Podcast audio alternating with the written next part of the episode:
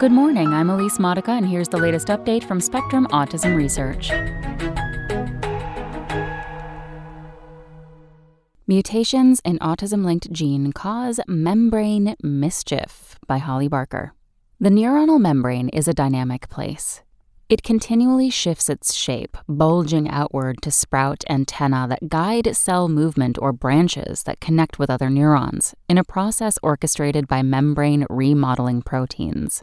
TAOK1, a gene strongly linked to autism and other neurodevelopmental conditions, helps to mold the membrane, and mutations in the gene deform the neuronal surface, a new study shows. Those irregularities could contribute to core traits associated with TAOK1 mutations, such as intellectual disability.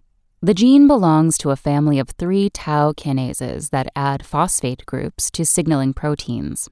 All three enzymes contribute to brain development, and mutations that disrupt their function have been linked to autism in earlier work. For instance, TAOK2, located on a chunk of chromosome 16 that is missing in some autistic people, regulates neuronal migration. When people talk about TAOKs, they kind of lump them all together and think of them as doing the same thing, says lead investigator Smita Yadav, assistant professor of pharmacology at the University of Washington in Seattle. But our work shows that they are very different proteins doing very different things. Previous studies hinted at TAOK1's potential role in neuronal wiring. Turning up TAOK1 gene levels in mice distorts dendritic spines, and depleting the invertebrate version of the protein in fruit flies leads to overgrown dendrites and hyperconnectivity. But how TAOK1 mutations trigger connectivity changes was unclear. In the new study, the researchers focused on four mutations that are linked to autism or other neurodevelopmental conditions and that prevent TAOK1 from phosphorylating its targets. Cultured neurons and human kidney cells that express these kinase dead versions of the gene sprouted tentacle like protrusions over the entire cell's surface, the team found. The structures hyperextended until they broke off, littering the culture medium with debris. Further investigation revealed that TAOK1 binds to the plasma membrane and dissociates by attaching a phosphate group to itself. Unable to autophosphorylate, the kinase dead mutants can't switch themselves off to tear away from the membrane. Trapped at the cell surface, TAOK1 mutants excessively shape the cell's outer layer, coating it with protrusions. It's interesting that TAOK1 and TAOK2 are so complementary and have overlapping functions, but have very different roles as well, says Karun Singh, Associate Professor of Biochemistry and Biomedical Science at McMaster University in Hamilton, Canada, who was not involved in the study. It definitely warrants further investigation, he says. The findings were published on the 3rd of January in Science Signaling.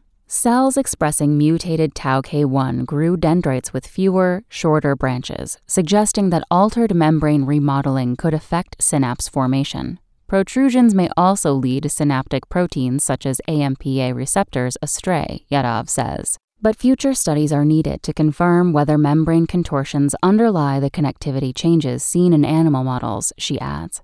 Mechanistically speaking, they really nailed down at least one of the roles of TAOK1 says Froylan Calderon de Anda, head of the Neuronal Development Research Group at the University Medical Center Hamburg-Eppendorf in Germany, who did not take part in the study.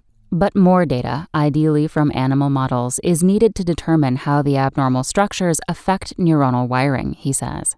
Yadav's team plans to further investigate the effects of TAOK1 mutations in cells that better reflect how those mutations occur in people, who typically carry only one disrupted copy.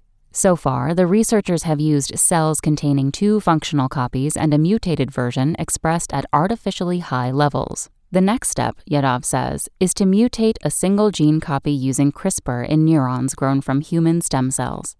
Doing so will enable the team to test the potential of kinase activating drugs. Protein kinases are superb drug targets, says Patrick Eyers, professor of biochemistry at the University of Liverpool in the United Kingdom, who was not involved in the study. Molecules that can reshape TAOK1 may reactivate the protein and help sculpt the plasma membrane, he adds. Genetic approaches that increase expression of the functional copy, such as antisense oligonucleotides, may also show potential, Yadav says. The researchers are also probing the effects of TAOK1 mutations that don't inhibit kinase activity. Unpublished work by the lab suggests these have distinct effects, which might be mapped to distinct traits.